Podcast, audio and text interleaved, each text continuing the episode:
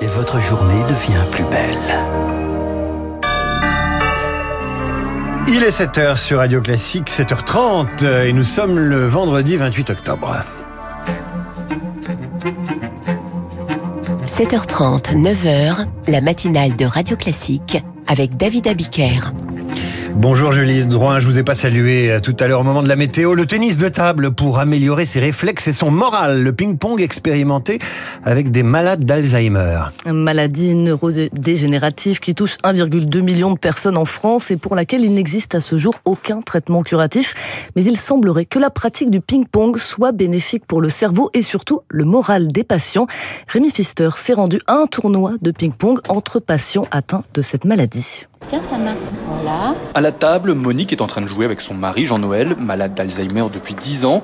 Après quelques minutes, les réflexes reviennent et le sourire également. Je le vois déjà, de bonne humeur. Vraiment, les séances ping-pong sont bénéfiques sur le plan moteur, mais surtout relationnel. Au fil des ans, la perte d'autonomie de Jean-Noël s'est accentuée. À la maison, c'est une attention de tous les instants pour Monique, mais ces séances hebdomadaires permettent de souffler. La maladie, ça met à distance. C'est important d'avoir une vie sociale. Moi, j'en ai besoin, certainement, mais je suis sûre que Jean-Noël en a besoin aussi, dont le ping-pong, euh, qui est la séance qu'on ne loupera pas. hein. À la table d'à côté, Marie-Vonne, diagnostiquée il y a deux ans, le ping-pong pour elle, c'est aussi un moyen de retarder les effets de la maladie. Ah ben oui, parce qu'il faut quand même être très concentré. On le fait aussi beaucoup par euh, instinct. C'est quand même pour moi une détente. Je trouve que ça peut pas me faire de mal. Je vois du monde. Certains patients jouent maintenant depuis plus d'une heure. Impossible avec une autre activité, martèle Alex Lelor, 22 ans, éducateur sportif de la Fédération française de tennis de table. Presque tout le monde a déjà joué au tennis de table. Et puis même euh, dans les séances, on essaie d'amener des situations assez ludiques, assez accessibles. C'est l'entretien physique quand même. Et puis bah, on a évidemment aussi euh, tout l'aspect sur euh, le travail de l'équilibre, sur le travail de la coordination. Reste à démontrer scientifiquement les bienfaits du ping-pong. C'est l'objet d'une étude pilotée par des neurologues et des spécialistes du mouvement. Elle porte sur plus de 200 patients avec des résultats attendus avant la fin de l'année prochaine. Un reportage signé Rémi Pfister sur cette expérimentation organisée par le Comité national olympique et sportif français à Paris. Le gouvernement veut renforcer la place de la prévention en santé. Le top départ a été donné pour l'ouverture des négociations entre les médecins et l'assurance maladie afin de renforcer l'accès aux soins, l'usage du numérique et donc de la prévention. L'installation et le maintien de, de praticiens dans les déserts médicaux doit notamment être évoqué. Et puis ce cri d'alarme des maires de France concernant la baisse des places d'hébergement d'urgence, 14 000 places en moins pour l'année prochaine selon le projet de loi de finances, ce qui va engendrer des mises à la rue intolérables, dénoncent les maires de dix grandes villes dont Strasbourg, Rennes, Lyon, Bordeaux et Nantes. Ils appellent la première ministre Elisabeth Borne à garantir le droit à un toit à toute personne vulnérable à la rue. Un nouveau 49.3 mercredi et deux nouvelles motions de censure dans la foulée hier, une par les députés du Rassemblement national et une autre par les élus de la France insoumise, cette fois seule à gauche.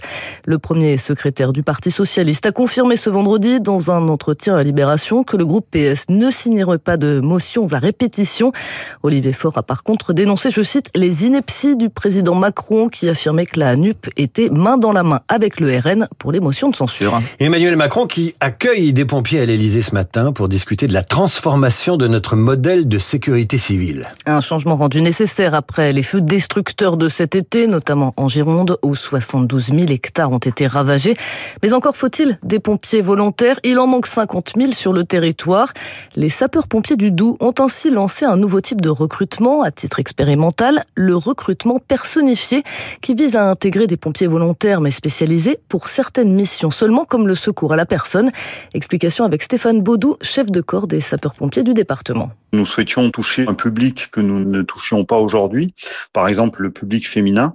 Nous savions qu'un certain nombre de personnes féminines étaient intéressées pour faire du secours à victimes, mais pas forcément pour faire de la lutte contre l'incendie. Et puis, nous avons certains besoins très spécifiques. Par exemple, nous avons mis en place un engagement personnalisé pour des gens qui n'assurent que la fonction de conducteur d'engins d'incendie et d'échelle aérienne. Et donc, nous avons recruté des gens qui euh, étaient, euh, par exemple, conducteurs d'engins dans le BTP ou euh, conducteurs poids lourds, des gens qui souvent aiment leur métier, donc qui étaient prêts à faire la même chose au profit des sapeurs-pompiers, mais pas forcément prêts à être équipiers toute mission. Propos recueillis par Anna Huot et cette expérimentation a vocation à se généraliser. Face à la flambée des prix de l'énergie, le gouvernement annonce plusieurs dispositifs pour soulager les entreprises. Cela vise à prendre en charge une partie de la facture d'électricité pour les TPE qui ne bénéficient pas du bouclier tarifaire, les PME, les associations, les collectivités territoriales et les établissements publics. Enfin, la fin des voitures à moteur thermique actée pour 2035 par l'Union européenne. Cela concerne les véhicules neufs et cela entérine l'arrêt de facto des ventes de voitures et véhicules légers neufs à essence et diesel dans l'UE à cette date.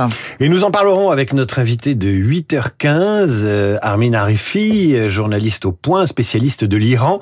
L'Iran où la contestation ne faiblit pas malgré les menaces du président iranien. Après l'attentat perpétré mercredi contre un sanctuaire chiite revendiqué par le groupe État islamique, mais le dirigeant Ibrahim Raisi promet de punir les ennemis du peuple. Pour lui, ces attaques sont la conséquence des protestations des protestations qui entrent dans leur sixième semaine. À l'origine, la mort d'une jeune femme de 22 ans, Macha Amini.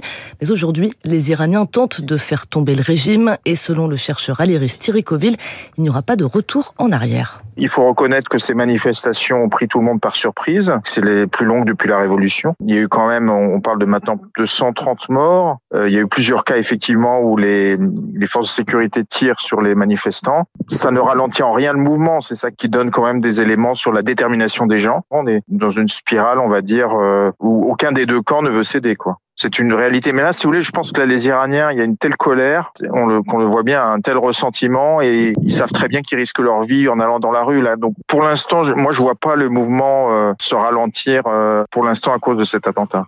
Au Brésil, l'ancien président Lula, toujours en tête des sondages à deux jours du second tour de la présidentielle. Mais l'écart s'est resserré avec le président sortant Jair Bolsonaro. Rien n'est encore joué, d'autant que durant l'entre-deux tours, le président sortant a multiplié les cadeaux aux plus modestes dans un but électoral souligne le chercheur à l'IRIS Christophe Ventura, mais sa stratégie ne s'arrête pas là. Ce que veut faire Bolsonaro, c'est de grappiller cette population de gens qui sont pauvres. C'est une d'échecs tous azimuts en augmentant les allocations sociales. La deuxième jambe de la stratégie de Bolsonaro, c'est de capter l'électorat de centre droit. C'est les fameux 7-8% ont fait les deux petits candidats au premier tour, qui aujourd'hui ont rallié Lula. Et Bolsonaro essaie quand même de leur dire, vous aimez pas vraiment Lula, parce que vous n'avez pas voté pour lui au premier tour, mais n'ayez pas si peur de moi. Il essaye un peu de se présidentialiser entre les deux tours. Il essaye d'être rassurant pour cet électorat-là, qui est plutôt euh, aisé, plutôt éduqué, euh, urbain. Et c'est cet électorat-là qui est un peu le secteur de combat entre Lula et Bolsonaro dans cette fin de campagne.